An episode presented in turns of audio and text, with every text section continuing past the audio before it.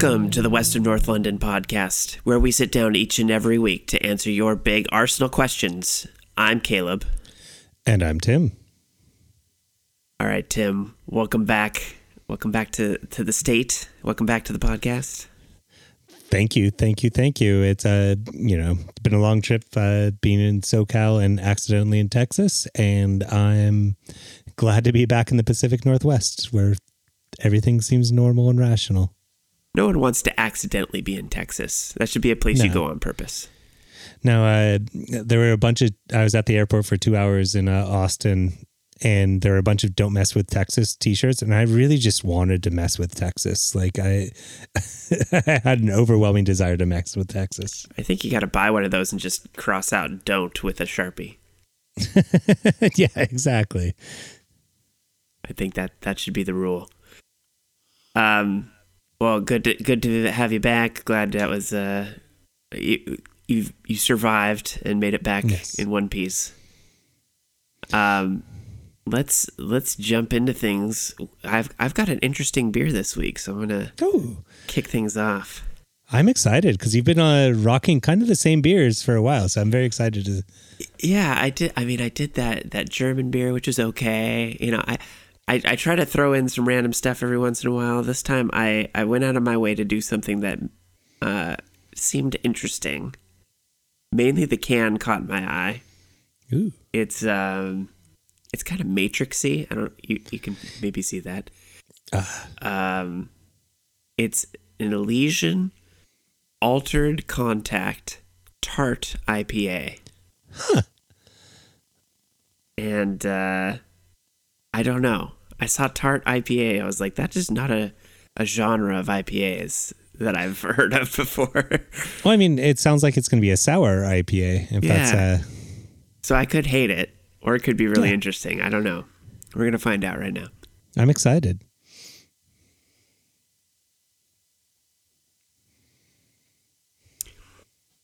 Well, it does not taste like an IPA. um, you know it does have a little bit of bite on the back end, a little bit of carbonation that gives it a little something, like more than a sour would maybe. Yeah. But yeah, it's definitely. But it's not like a hazy. It's interesting. What are the flavors? So, are you getting uh like hoppy? Are you getting It's- not hoppy? It's not hoppy. It's definitely more. More. It, it's not sour, but it, it is more kind of fruit fruit forward than I would expect from an IPA. So it's probably f- floating on the hazy side of things then. Yeah. Man, I don't know. So they they describe it as uh, having notes of orange, tangerine, mango, and pineapple. That it screams hazy. Yeah. Yeah. It's a tart and juicy demeanor. It's like an extreme hazy, Yeah. but comes in at 6.8%, so it's a strong hazy. Yeah. You know, I, it's and it's very light in color, like much lighter than you'd expect from an IPA generally. Yeah. I mean like I've I've started championing the idea that hazies are a different brand of beer from an IPA, a different genre as it were. I would say this is in that in that realm, but maybe on the extreme extreme side. Yeah. but I don't hate it. It's very drinkable. Like it's it would be a good summer beer. Maybe I'm just more in the mood for it now that it's starting to warm up a little bit.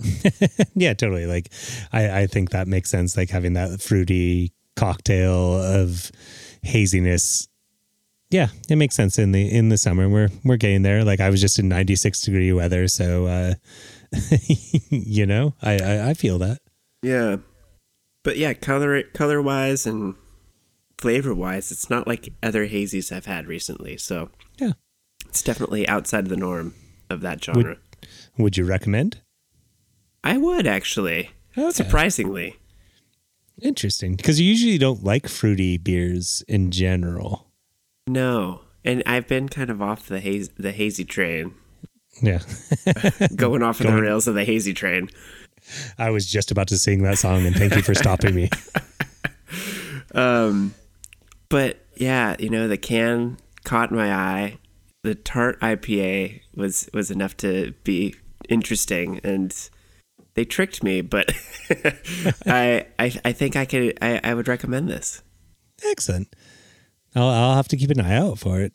Yeah, I think it would be it'd be interesting for you to try since you're not an IPA person and not even mm-hmm. a hazy person, but you do. I think you would you would enjoy it, you know, as a kind of a sour adjacent beer. I don't know. That's kind of a weird genre of its own. Sour Yeah. adjacent without being a sour. Uh, beer's getting interesting. It sure is. No, there's no uh, territory that's left untouched. Everything's just going to blur together. How about you? What do you have this week? Well, I mean, I think uh, regular listeners of this podcast are going to be super surprised that I have a, a menace beer. Surprise. I know. Turns out when you work for a brewery, you tend to drink a lot of those beers. uh, but we have a, a newish beer. It is our Night Watch Porter.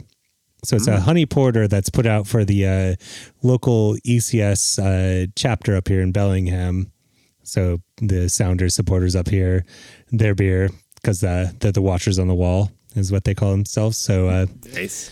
yeah, so it's a it's a you know it's a uh, honey porter. So dark has notes of honey, super clean, super crisp. It's it's almost perfect for this like last grasp of winter into spring type of uh, porter. If you're if you like dark beers, it is it's a good beer to have towards the end of a a, a dark period. The honey is uh, I always say it's a kiss of honey. It's not like overwhelming. It's just it's there and it's nice. Love this beer. It's uh I have it in my kegerator, which is why I'm drinking it right now. So Very nice. yeah, Convenient. exactly. All right. Well, let's let's kick it over to Tim's bit. What do you got this week? So I I don't I we just got back from watching the uh, U.S. men's national team and they did qualify for the World Cup. Congratulations, U.S. men's national team. Through a loss to Costa Through a Rica. loss, yeah. As usual. But uh, I the earlier game this week, they unfurled a banner that said qualified after not actually qualifying for the World Cup, which Don't I- jinx it. What what, is- oh. what are the American Outlaws thinking? I know it wasn't the American Outlaws. That was the actual U.S. men's national team. Oh, and the players held that banner. And that was like the baddest juju I could ever think of to do. Like, granted, the U.S. had to lose 6 0 to uh, Costa Rica. Okay. I thought it was like nine. Nah, I it thought it was even. It was. I thought he was even crazier. But six, yeah, six is six is not impossible, especially It's- to a, a, a boogie team like uh, Costa Rica, which the U.S. has had horrible record against. and then, like, when, when the U.S. went down 2 0, like in the 56th minute, I'm like, oh, God. but uh, getting back to my question, when you're watching Arsenal, you must have superstitions. What are your like superstitions? What are the bad juju you don't try and get when you watch Arsenal? I'm really okay. I'm really weird about wearing Arsenal gear on the day of a game. Mhm. I almost never do it until after the game. I like white. I like wearing my Arsenal kit on a game day, but only if I only once I know we won. And that's not to say like I wouldn't wear it if we lost. I will wear Yeah. it if we lose too. But um, I do. I, I I tend to not like throw my gear on while I'm sitting at home watching a game in the morning, um, because I I feel like I've we've had bad results when I do that. I don't know why. It's it's personal superstition, I guess. Um, it's probably a good thing I don't have like a sweatshirt or a robe or something I would reach for on like a morning. Like Mm-hmm. I don't know. I'm not going to go out of my way to throw my kid on usually anyway. But uh, yeah, I, I in the back of my head, I'm like, I'm just I'm just not going to. I'm I'm gonna just avoid it until after the results are in, and then I will wear my kit for the day. I mean that that's fair. Like one of my my juju things is that I never wear match the kit. So I have several home kits and I have several away kits. And I never wear a home kit when we're playing home and I never wear an away kit when we're playing away. Oh. So I flip it and Mm-hmm. it's just it's weird because like I'm not a very like outside of soccer superstitious person, but soccer brings out these weird superstitions in me, and that is definitely one that I do. I there there's a couple other there's a I I always play I try and play a FIFA game with the team we're playing before we I watch the replay or watch the game Oh. Yeah. And try and win that. And if I'm not winning, I will reset the game and win with Arsenal until I win against the team. At least you can have redos.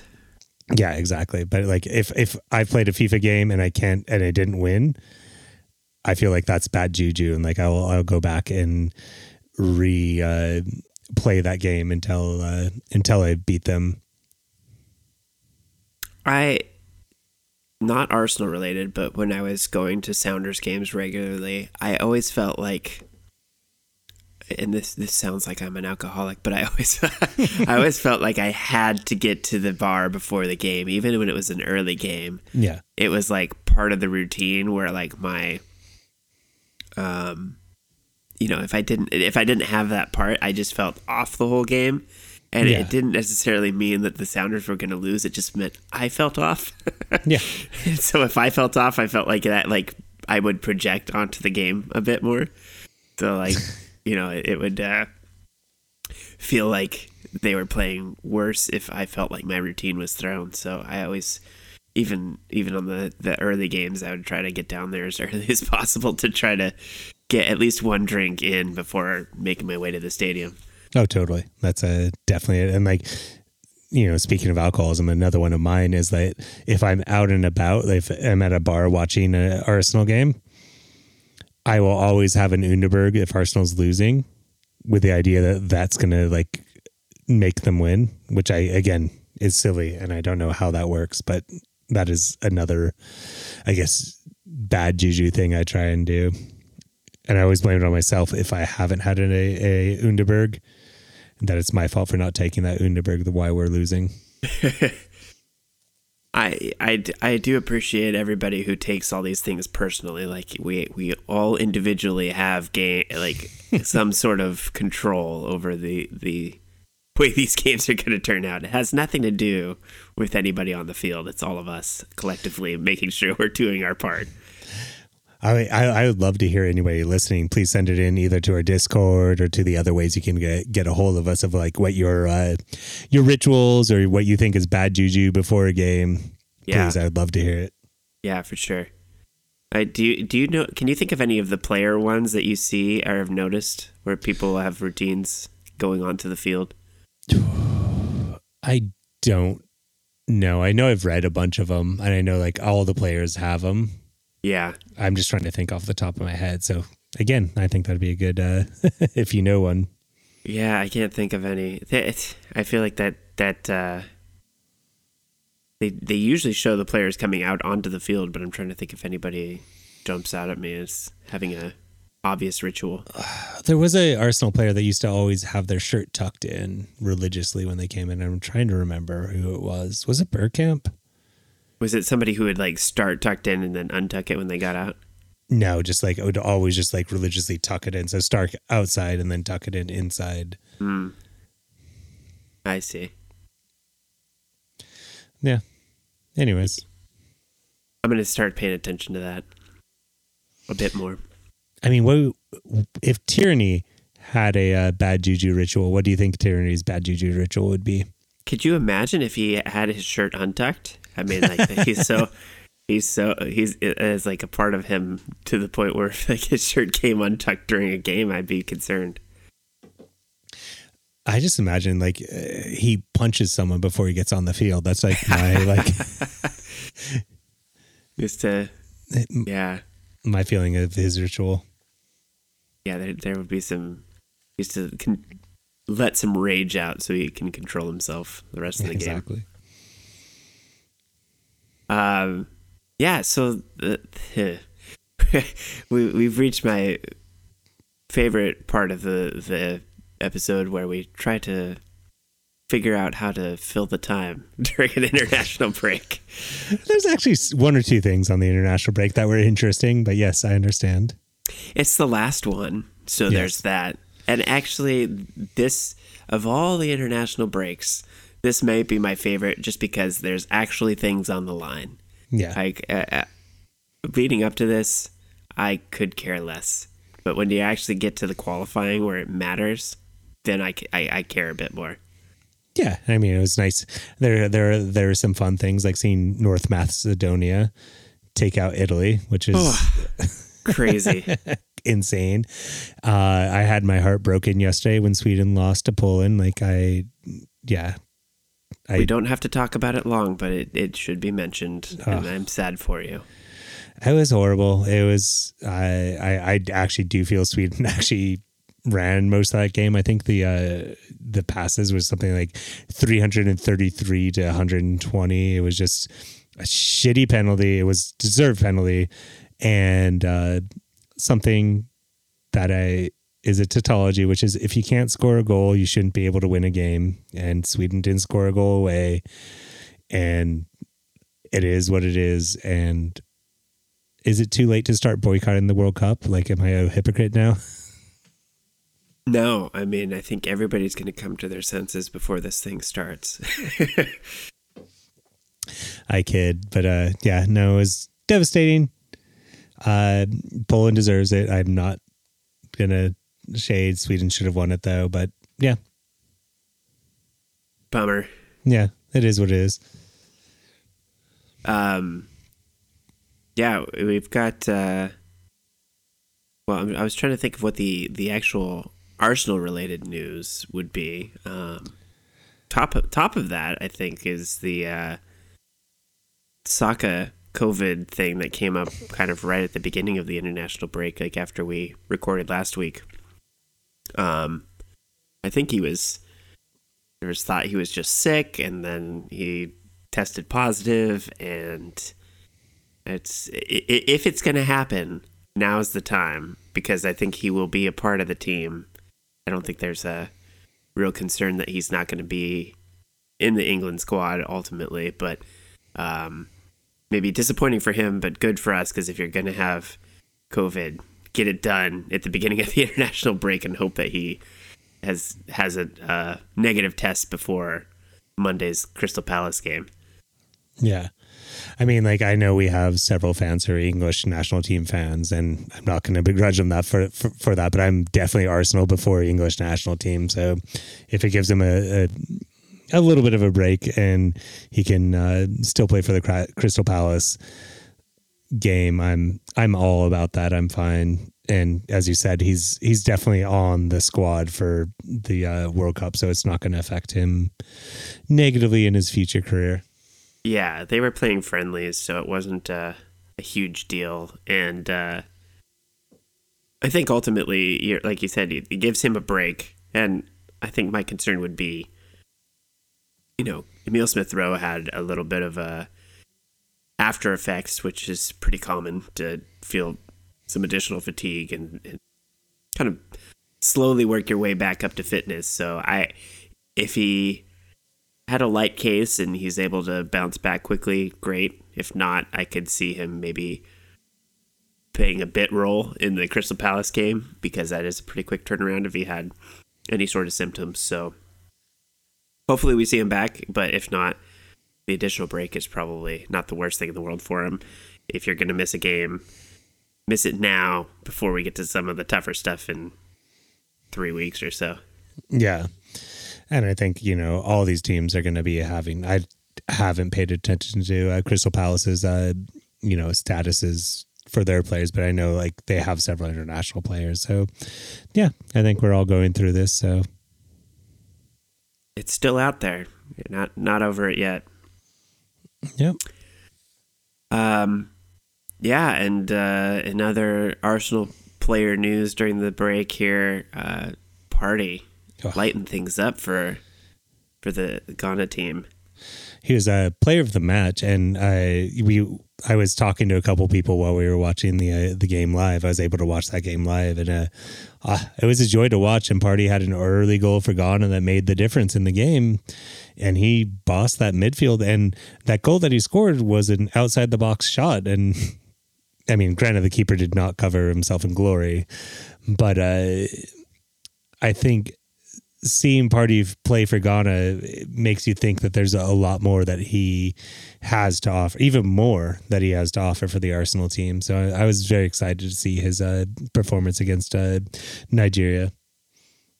Yeah, I think he that was one of the few shots I've seen him take from that area that didn't sky over the bar. You know, like mm. he's had some close ones, definitely more recently, but this one he had the benefit of kind of skipping it off the turf which is I think why the keeper ended up missing it. You get that nice little bounce in the six yard box, and that that really throws the keeper off typically. So if he could figure out how to keep it down and, and get those uh, turf skippers going, that's uh, I think that's that's a sweet spot for him.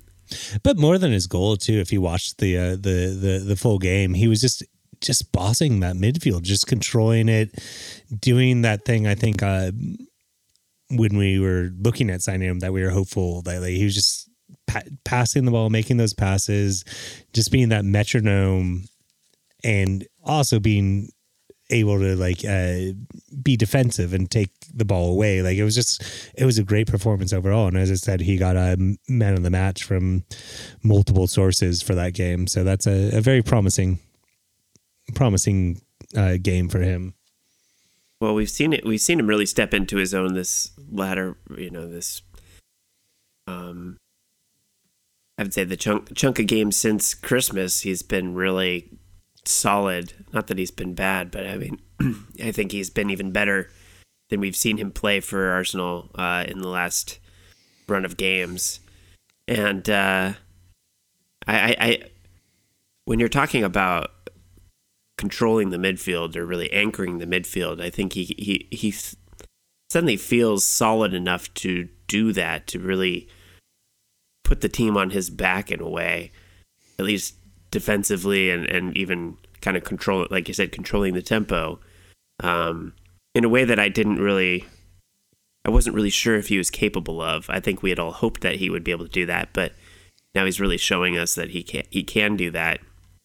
And and I think he's at a level now where I have less worries about who he's paired with. I mean, I think that's exemplified by the fact that Xhaka's been allowed to play forward a little bit more, and there's been more responsibility on uh, Partey to control control things, whether that is uh, through his passing or through his defensive uh, capabilities. I just feel like he's showing us everything that he has to offer.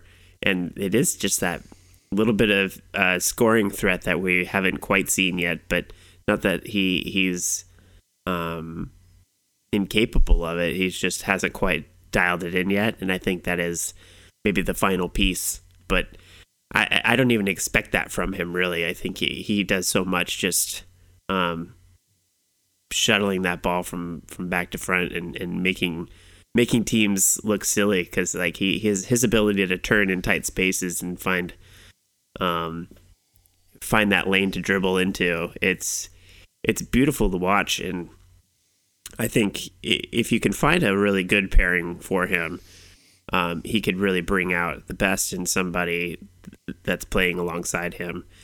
And I, that's it makes you think like if you can just upgrade a little bit on Xhaka that that midfield was really going to be an important important piece to Arsenal going forward. I mean, it, it is one of those things where you look at Lokonga, and if Lokonga like actually um, uh, delivers on the promise that we all hope for him, that's that exact midfield parity. But as you said, like you know, it, we're just one piece away in that midfield from being an elite midfield. I think uh, Partey for the next couple years especially when you look at how he's been playing for Ghana, or at least in this game playing for Ghana, could be such an anchor piece to that that midfield. Yeah, and I think it was a couple weeks ago. So there was something going around saying that like the Arsenal uh, coaching staff kind of saw uh, Lokonga more as a replacement or a like for like sort of sub for what Partey brings. And so he's not necessarily the future Xhaka replacement, but more of a depth piece or a, a future replacement for Partey. And uh, so that that really makes me think they're gonna they're gonna have to go out and get uh, a, a complementary piece to what Partey can do. You know, maybe somebody who does fill that role that Xhaka's playing right now and, and pushing forward to play in behind um, on that left side. So, like, what are the uh, what would you say would be a complementary midfielder? What are the skills that you would need as a complementary midfielder to Partey? Well, I think what we've seen that Partey can do is really not. Uh, allow somebody else that plays next to him to push forward a bit. So I think if you can bring in somebody that capitalizes on that uh, um, freedom that he allows, I think you can find somebody who creates that um, passing triangle really well with uh, Tierney and, and Martinelli or or Smith Rowe or whoever it may be playing on that left hand side, and uh, kind of unlock things there a little bit more, feeding those players, playing off of them, but also moving in centrally to link up with Odegaard or whoever's playing on that right hand side. Uh, you know, tr- that there's there's that that space there that is is is available to to take up, and so I think if you could find somebody who's um, technically sound, who can control the ball well and play in tight spaces, because I think that's where you find Partey a lot. Is he's he's playing out of tight tight areas and needs an outlet pass to and, and somebody who could take take the ball and and charge upfield and make something out of that. I don't expect Partey to be um, as lethal with his passing as maybe Odegaard is, but somebody who can complement Odegaard can complement Smith Rowe and um, Tierney as well, and really unlock that left side and balance things out. Well, um, technically and and also on the offensive side because I think we need goals from every area of the field really. I'm just going to say that, uh, and you've mentioned his name that maybe we have that complementary player already on the uh, on the team, and that's Odegaard. What would you say for an Odegaard Partey pairing? Do you think that's crazy talk? Um, it's not the worst idea in the world in a pinch, but I don't know if that's how where I would see him.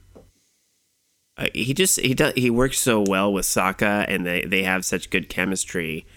Um, does that take it away by putting him in that position though? Because like when I when I asked you that, I was kind of sneakily going to ask you that follow up because I I think those qualities that you wanted for a player that complements Partey is exactly Odegaard's skill set. Yeah, I just want more of Odegaard. like I, I want I want that plus a little bit more of a goal scoring threat, uh, or you know, to more to balance out the field so that because Odegaard does tend to pull out to that right side. I think we it, the reason Xhaka has been pushing out to the left is to create that balance. Because I, I mean, like we've we've talked a lot about like how do you get Odegaard and Smith Rowe onto the field, and I really feel like if you kind of drop Odegaard back to that like second center midfield position and have Smith Rowe like kind of drop into the position that Odegaard's kind of been playing, I think that could be a solution to the the the midfield conundrum in a lot of ways. It could be. I I'm very curious about where Arsenal is going to go in this offseason. We've it, it, this is something that kind of came up in the last couple days is um, where do where are they looking as far as future reinforcements?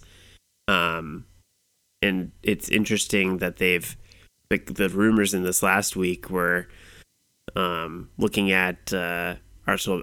Arsenal had been showing interest in Raphinha from Leeds, um, and Gakpo. I think that's how you say it. Say Gakpo from uh, um, uh, is it PSV? I think he is at. Um, but those are both wingers, and so I'm I'm curious to try to wrap my head around what they're what they're looking to do, um, because those are not out outright uh, strikers, but I, I kind of feel like we have wingers, right? I, we have we have Saka, we have uh, Martinelli, we have um, Emil Smith Rowe to a degree. I, I, don't know if I consider him as a winger as much, but he plays out on that side. Yeah. Um, but you know, it uh, unless somebody's getting converted to be a striker, I feel like that is a it's an, a depth need, but maybe not an area I would emphasize. It's just uh, you know, it, it is a piece, but maybe not the the main thing I would think they'd be focusing on right now. Yeah, I mean the other the other rumor is Rashford as well, and. Uh, mm but uh, I mean, I, I, as I said, like I, I could see that as like if they're looking at uh, uh, Odegaard to be playing deeper, and then you have Smith Rowe kind of being that uh, middle part of that trident. I could see that they want a little bit of depth, and I mean, like I, I do love Martinelli, and I think that he has a lot of future with the club, but he he hasn't exactly proven himself yet. It's not like Saka or Smith Rowe who have concrete goals, concrete uh, space on the team. So like I could see wanting to have someone to push Martinelli or even like maybe uh, compete with Martinelli, you know? Mm-hmm. And so I can definitely see that. But I mean, I, I think the hard part is that everyone, as far as you going back to the striker, like everyone knows we need a striker, and I don't know if you want to advertise or like uh, uh, necessarily go after a striker if it's going to be a horrible price for us. So I think that yeah. might be a little bit of a, a, a, a, shielding technique, I guess.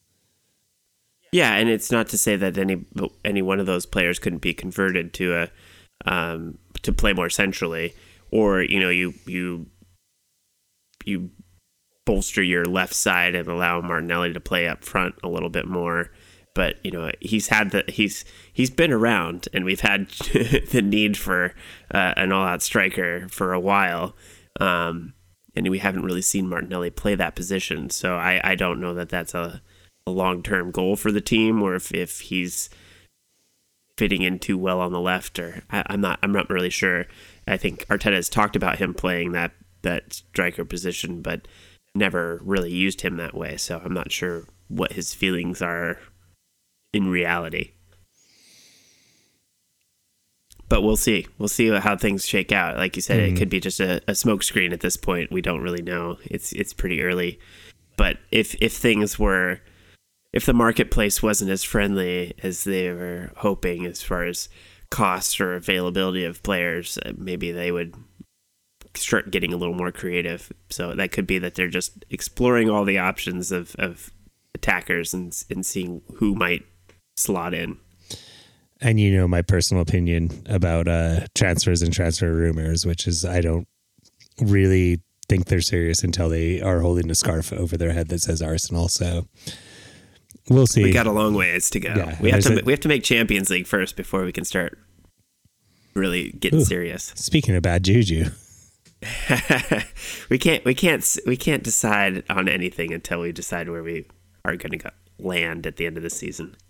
Exactly. It's a it's a little far out to uh, start doing transfer rumors and doing for uh, next season when we still have about what is it a third of the season left?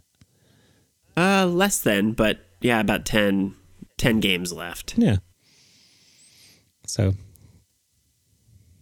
it's uh it, it is a, a interesting part of the season um but we'll get to that in in just a minute. I don't. Oh, I do want to talk about who is going to the World Cup now that everything is settled or pretty much settled. Pretty much. I think there's one game in Europe that still has to be settled, which is the Ukraine Scotland game. But mm-hmm. so we won't know about Tierney for a bit. Yeah. But Germany, Denmark, Belgium, France, Croatia, Spain, Serbia, England, Switzerland, Netherlands, Poland, and Portugal are all in from Europe. So Leno, um, Lokonga, uh, Saliba. Are there is Saliba and Lokonga on those squads? Lokonga definitely is in Belgium. Saliba was in this France team. I don't know if he's he's kind of. I think he's a player on the bubble because he filled in for. Uh, I think Pavard was Hmm. was injured, so he got called in. Um, so Saliba could be a, a last minute uh, addition. We'll see. I mean, he he's on, he's on the bubble of Arsenal as it is. So Yeah. I don't even know. Um, and let's see who else are we, who else is representing these teams here. Obviously, our England crew, um, Switzerland. Uh, so uh, Xhaka. Jaka, and Poland and Portugal. I don't think. Oh, uh, Cedric Oh. would would be. Was he? He was on the national team, yeah. I don't. I, I don't know the current squad if he's actually been Don't called know. up. Um, but yeah, good good chunk of uh, chunk of the squad will be represented in that group. Um, and then looking at South America, we got Brazil, so that'll be presumably. I, I, I actually don't know if if Martinelli is a nailed on player or if he's just got invited in this window. Um, but I know him and Gabriel were both called up in this window, but Gabriel had to had to go and have a baby, so you know. Imagine that. yeah. Uh, so those two guys would be represented there. Um, Argentina, Ecuador, and Uruguay. And let's see, we got Canada, Mexico, United States. So a couple, you know, our uh, future goalkeeper, Is- Matt Turner. Is he actually going to be in that squad? Do you think? Or I don't know. He's been injured, so it's hard to say. It, you know, if he'll yeah. bounce back and be in contention. Well, I mean, Um, they have a lot of keepers in the in the U.S. squad, so it's hard to say whether he would be a backup or even make the cut. well, I mean, the way Zach Steffen played today, I could see uh, the U.S. kind of looking for uh, other options because Zach Steffen was kind of crazy on the uh, se- the yeah the second goal today. Mm. I think also if you're, I think Matt Turner would be c- considered a specialist at this point because he's a really good uh, penalty stopper Mm. as far as the the pool of players that the U.S. has to choose from. He he would be somebody you'd bring in probably to deal with shootouts and that sort of thing. So I think he has a good good case to be made for that alone. Um, beyond that, we got Africa. Uh, so Ghana, Senegal, uh, Morocco, Tunisia, and Cameroon. Way to go, Nuhu. Yeah. Uh, Shout out to Nuhu. yeah, uh, yeah, Ghana getting part party having the party. Um, yeah. so some big teams not qualifying from Africa, like uh, Elneny's Egypt, not showing up there. Um, and then in in the Asia group, uh, Qatar obviously in there as the hosts, uh, Iran, South Korea, Saudi Arabia, and Japan on there. So Tomiyasu making making the cut, even though he was injured, he will will make it to the World Cup. So good for him. And then uh, Australia and United Arab Emirates still possibly could qualify there.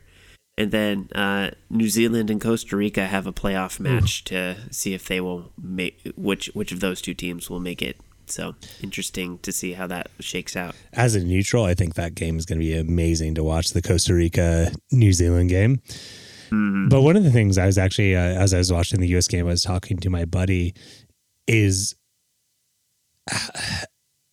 how beneficial it, it's very nice as a pride thing to have a lot of internationals playing in the World Cup. But the fact that it, that it's going to be in the middle of the season, you know, this, the uh, season's going to take a little break while we play these uh, World Cup games. How is that going to affect Arsenal? And is it actually a benefit that some of our players didn't make make the World Cup, or would you rather them play in the World Cup, have that prestige, maybe have that like little bit of form, and come back with with something? Hmm. Yeah, that's interesting. I and and I, I I think it's it is that double edged sword because you're always concerned about injuries, and uh, especially this season, having it sit in or next next season, I should say, having it uh, slot in the winter, you're you are looking at a lot of disruption. You're looking at fatigue being a factor more than ever. Uh, it's it is going to be bizarre to have a Winter World Cup. I will say uh, every team is going to have to deal with a new level of, of congestion that they've never had to deal with before. So I don't know how it's all going to go down, but um, everybody's kind of in the same boat, especially the top teams where these a lot of these players are being funneled from. So it's it's to affect all the best teams. It's not it's not just one team where all these all these players play and uh, it we'll, we'll have to wait and see. I don't know if there's a uh, it, there's as many positives as negatives probably.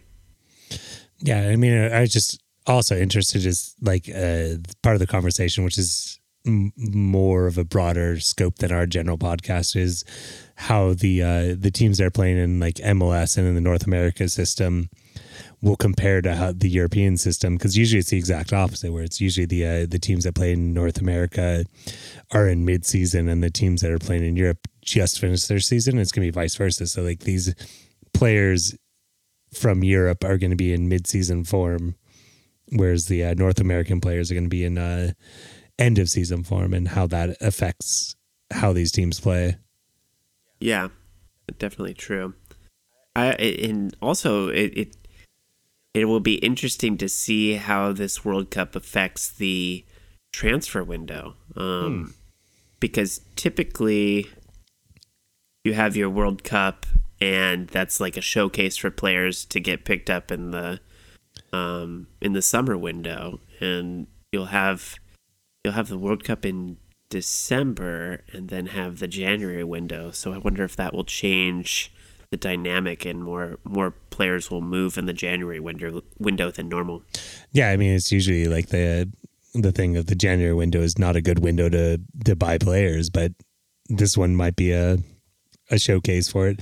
Although I think a you know the World Cup as a showcase for players is a little bit changing because we now know have the ability to scout these players you know before whereas like you know, in the 70s and even the 80s, it was like this was the only, the World Cup was the only time you'd get to see these players. Mm. So now, now you, there, I don't think there's a lot of off the radar players that play in these World Cups.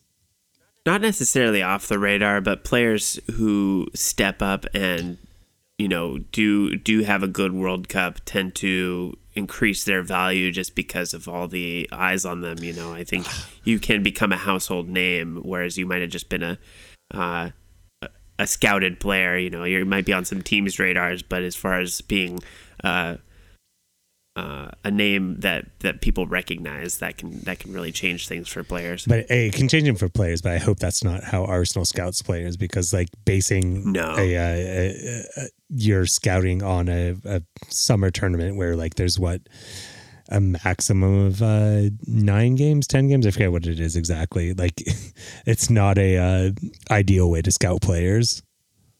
I think if anything, Arsenal's like getting to the point where they're getting these players before they're getting their call ups. I mean, you're looking at Ben White and Ramsdale, and you know, like kind of kind of getting in ahead of that is is where Arsenal needs to be. And, yeah. and getting players and developing them so they do get those call ups. That would be the ideal scenario. And I think most uh, most major teams are out that way, which is like again why like as far as the World Cup as a uh, recruiting thing, is a uh, a difficult thing. I think there there still may be some things like you know like some of the African players and especially like you know Nuhu, if he has a good World Cup, he might get on more European teams radar radar and things like that. But I think most of the players that play in the the uh, World Cup at this point are known quantities. Yeah, I would think so. All right. Well, I think that's all I've got on the international break. We can put that behind us. Thank God. Um, and, and move on to the more important things, which is uh, Arsenal and the rest of this season. We've got a game coming up uh, on Monday of all days, which is weird. Um, but you know, the, it, it is against a, I would say, is a pretty quality opponent at this point. You know, it's Crystal Palace is having one of the better better seasons than they've had maybe ever. I don't know know that they've finished in the top half of the uh, top half of the table in, in quite a while. So you know that if they can if they can push their way up into that top ten, they'd be doing pretty well for themselves. And they've been pretty pretty decent under Vieira, I, in my opinion. But they've they've still got a ways to go. But I, I, I would not consider them pushovers by any means. No, I mean I think Vieira has been showing his quality as a coach, and you know if you followed the MLS, he uh, coached. Uh, it was a city, New York City, pretty well, and uh, yeah, it's it's you know not going to be an easy game. None of these games are going to be easy games that are coming up, but I would expect us to have a decent result against them. I think you know you have Zaha who has a history with us. We tried to sign him and he uh, did not come to us. You have some other players that could uh, do some damage. But I think Zaha's injured. Oh, is he injured? I, I think he's going to be out for this game. Oh. He has like a grade two hamstring injury or something that popped up prior to the international break. I don't even know what a grade two hamstring injury even means, but ba- bad enough that he's not going to make it back for Monday. but still, like, uh, it is a it, it is a game that I feel that we should be winning. It's a game we should be winning.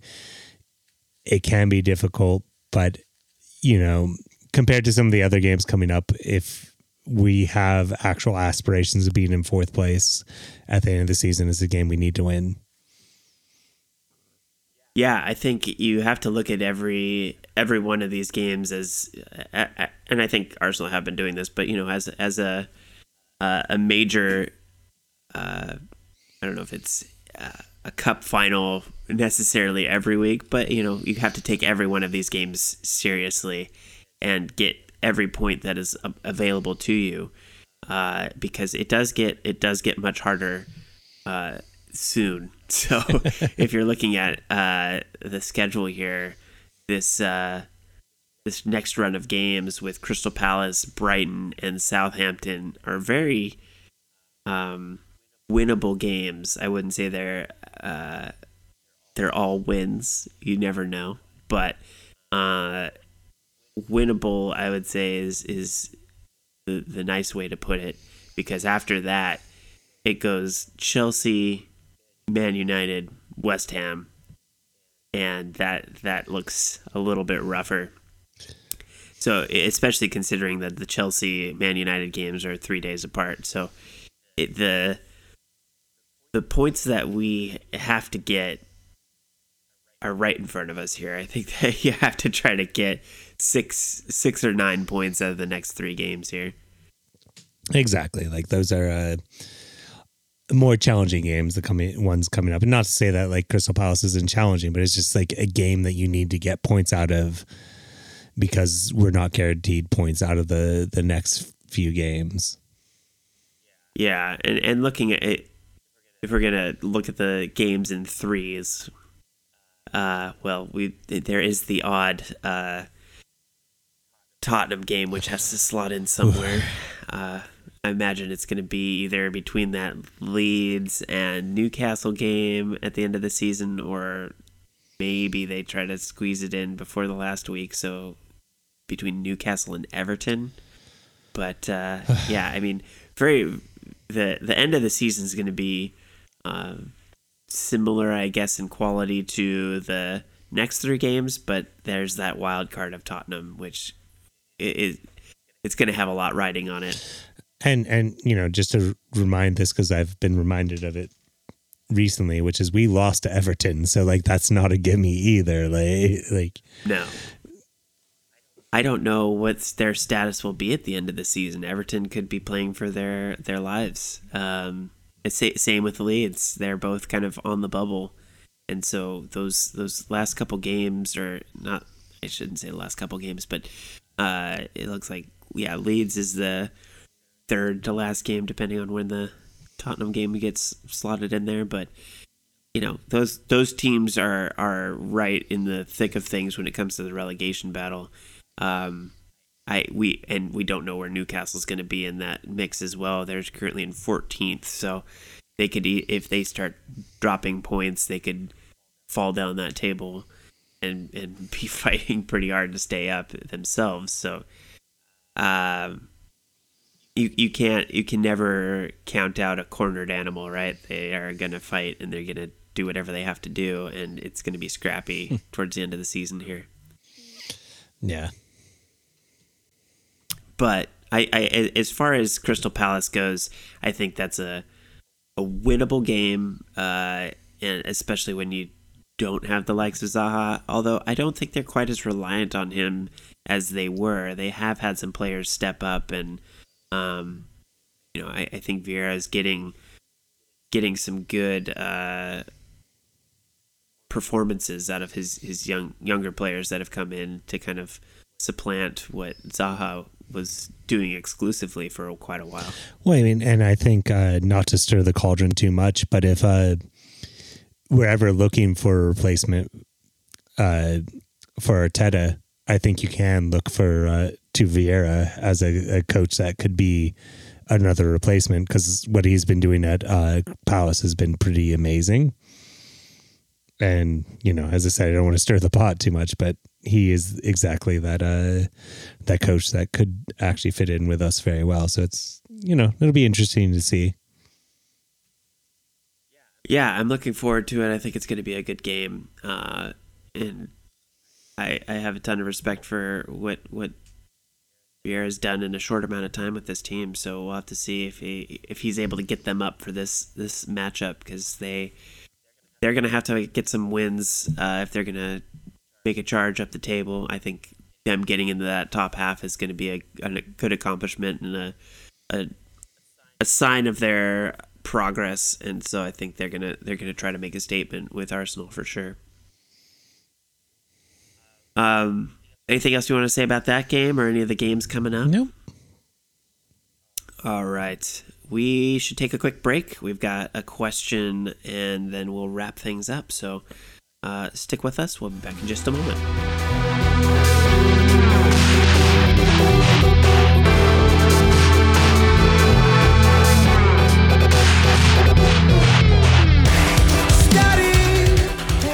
All right, welcome back from the break. We just got one question for you this week, and um, it's from a new listener. Uh, Dunkaroo's been around for a few weeks and been giving us some good questions, but had one for us since he's kind of new to the podcast. He asks, What made you guys fans of Arsenal? I know that's something we talked about early on, but that was over 100 episodes ago. so it's uh, it's been a while. So maybe it, it, maybe it's a good time to revisit because I think it's it's uh it's kind of an interesting thing to talk about in the context of where the team is right now as well. Yeah, it's it's fun. We we it was our first episode when we talked about it, and it seems like a million years ago. And even though it was only, I mean, I guess it was two years ago, three years ago. Time is squishy. Uh, yeah, it's been a couple years. Um, We've had uh, three managers since then. So. Yes, that is true. I was like three. Oh yeah, we had to. T- we had Ljungberg in yeah. there for a minute. My favorite Swede. Uh, but uh, yeah. Do you want me to go first? do you want to go first on this one? Uh, why don't you take it away? That sounds. Yeah. Uh, so you know, I started following. I started following soccer before I started following Arsenal, which is I was lucky enough to go to the '94 World Cup in the United States and was following national team soccer. And then my uh, brother moved to England, and he had uh, for college, and he had a uh, roommate that he absolutely hated. Was the most annoying person in the entire world to him and he was a Tottenham fan. So my brother chose to follow Arsenal just to piss off this roommate of his that he despised. And, you know, me being the uh, younger brother, I started following Arsenal. And this was, Uh, the first year I really remember following him was the year before the unbeaten season. And it was very difficult to actually watch Arsenal during that time. I don't know if there's many listeners that were listening during that time. And or watching during that time. And then uh, then you had the undefeated season, which is an amazing way to start loving a team. And so yeah, and I've been following them ever since. Uh, you know, figuring out ways to watch them. I remember looking at newspapers for our younger listeners. Those are news that, that is printed on paper, and and seeing a very small column with the the results every week, and that was the only way because it was pre-internet. And yeah, so and then I've followed him. My favorite player of all time is uh, uh, Bergkamp, and yeah, that's uh, how I started following him. How about you? Um, mine was a little bit later. Uh, I I had a college roommate who was very into soccer, and um, kind of introduced me to it a little bit via playing FIFA, and then um, that was real. It was uh 2005, and so that was about the time you could start seeing more on TV if you had like the Fox Soccer channel back in the day. And so it was it was starting to become more available on cable. Um, but not to the degree it is now. I mean, it was maybe one or two games a week if you were lucky, and uh, so I, I it it was of course all about the Premier League, especially when we were playing um, playing FIFA and stuff, and uh, I, I I just got attracted to the way Arsenal played, especially watching Henry. Mm. That was really the the player that sold me on Arsenal. I just couldn't couldn't take my eyes off him. He was such a, a machine when it came to scoring and his his relentlessness and the way the team just flowed back then was just such a different thing compared to the rest of the way or the rest of the, the way the rest of the teams played in the Premier League then um, they just stood out. And I they had this reputation obviously from coming off of the Invincibles uh, run. And so it, to me it was interesting to um, follow a team that was definitely in in the mix, but you know they were battling with Man United and and and uh, kind of not not necessarily the knock on favorites after the Invincibles season. Like they were they were still in the mix, but I I felt like they were um, just I, I didn't want to pick the best team. I wanted to pick the team that was the most fun to watch, and so that was that was more what drew me to them over anybody else that was uh, in the Premier League at that time. I mean, you, you do forget like uh, with the way that soccer has homogenized over the last you know like decade, but that Arsenal and Arsene Wenger, who we could have a whole podcast about someday, uh, revolutionized soccer in the Premier League. He he brought in a whole new way and the the way that people speak about Bielsa is the way that people spoke about Wenger back in the day that uh you know he made it professional. He you know famously stopped the players from eating sweets on the bus and different things. And it really was he did bring a continental style to England that everyone else has kind of emulated in a lot of ways. And he he was a revolutionary. And like to be to follow Arsenal I think we're getting back to it actually under Arteta, but for for a while I think Arsenal's lost its or had lost its way as far as you know following this beautiful soccer style. And when both you and I first started watching it, it was definitely that uh, style over substance, beautiful passing, the young guns, all this stuff, Fabregas, some of these players that uh, may not have uh, winning medals, but have a place in everybody's heart that loves soccer.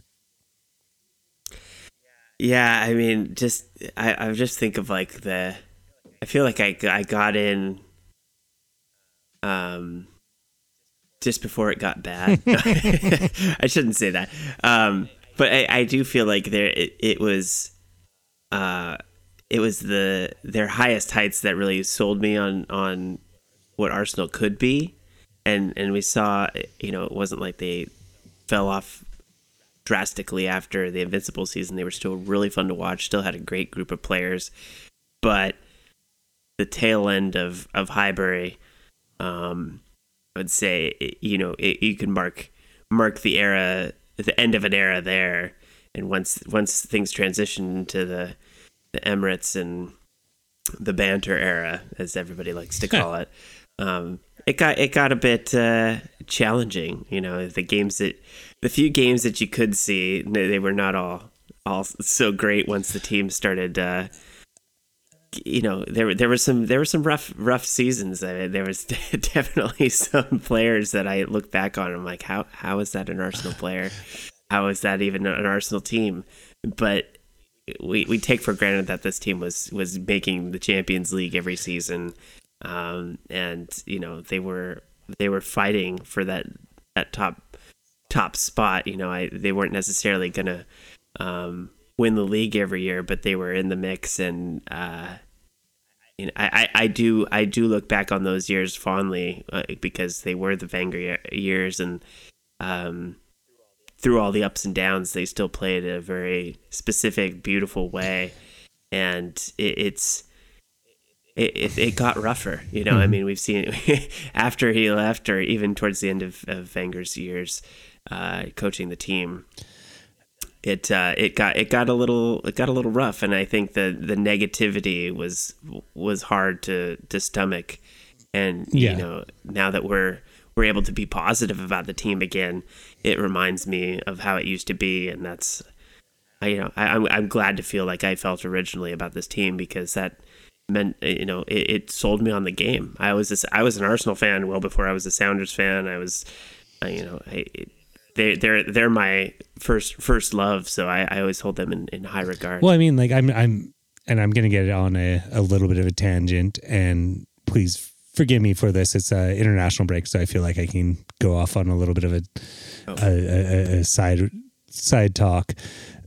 But uh, really, w- the downfall of Arsenal is when you see teams like Chelsea, which is in the news now, and should be in the news now uh, now because of what happened.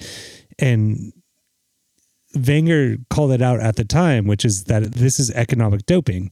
These are this is a change in how football clubs are run.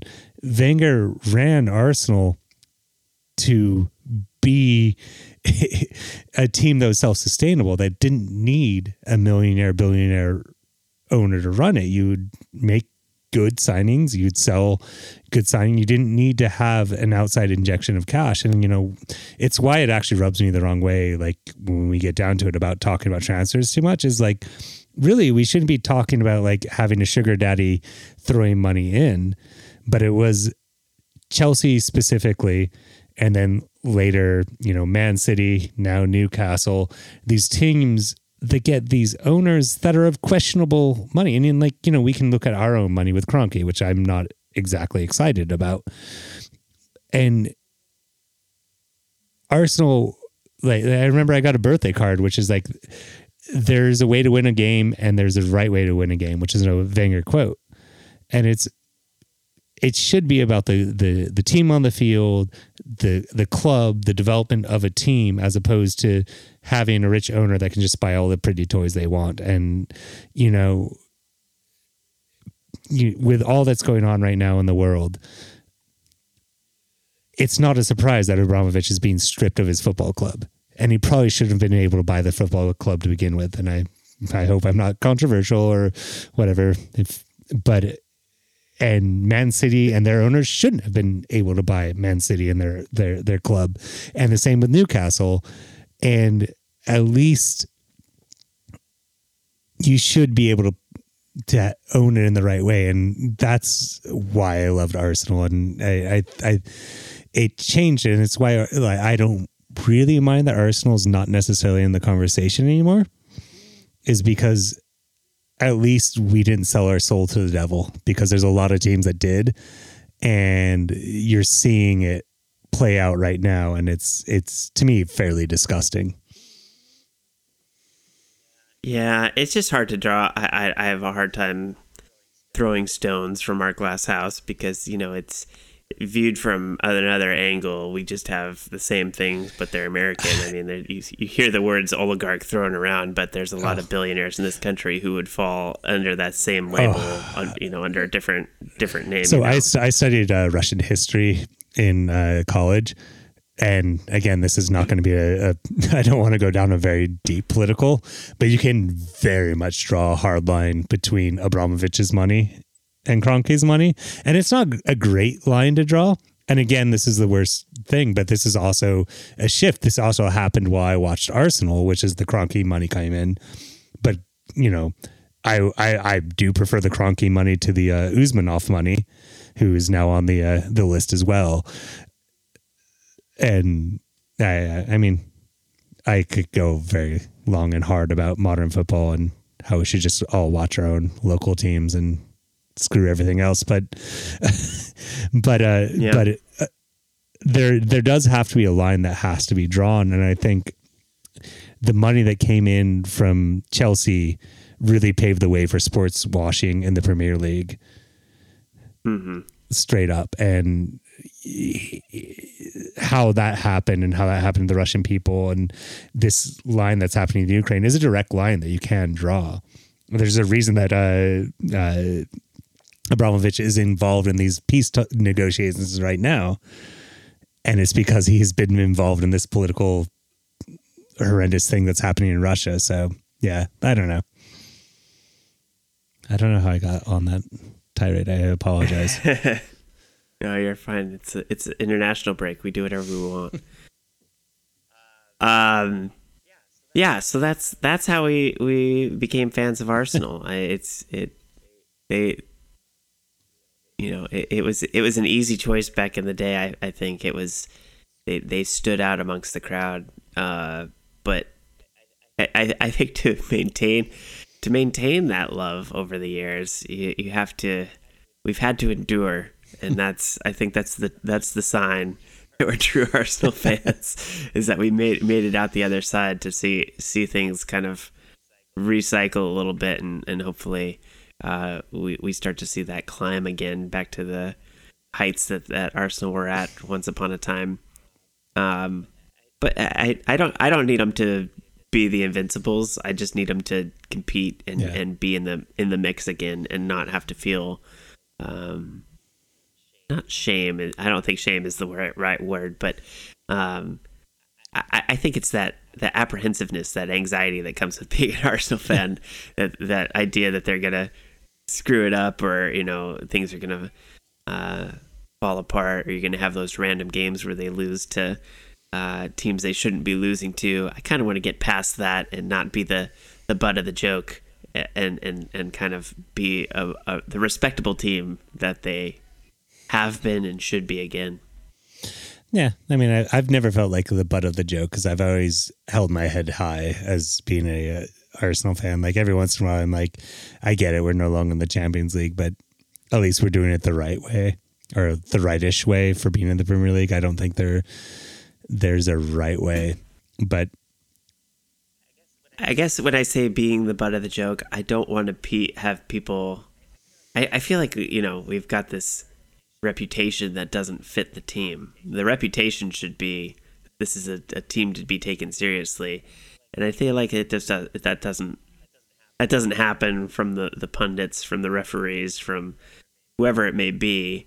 Um, you know, I think Arsenal is at least casually not taken seriously by a lot of people who should know better. You know, like have seen have seen the high highs and maybe have forgotten how good this team can be and, and what they've earned over the years. Yeah, I mean, they and I just like to a certain extent, I just don't don't care what they think because like I they're wrong.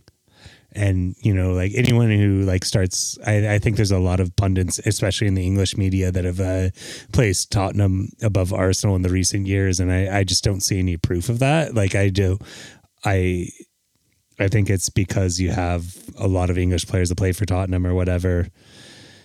But yeah. And then I do get what you're saying. I'm just I don't I don't buy it for a lot of a, uh, the the the banter, as it were.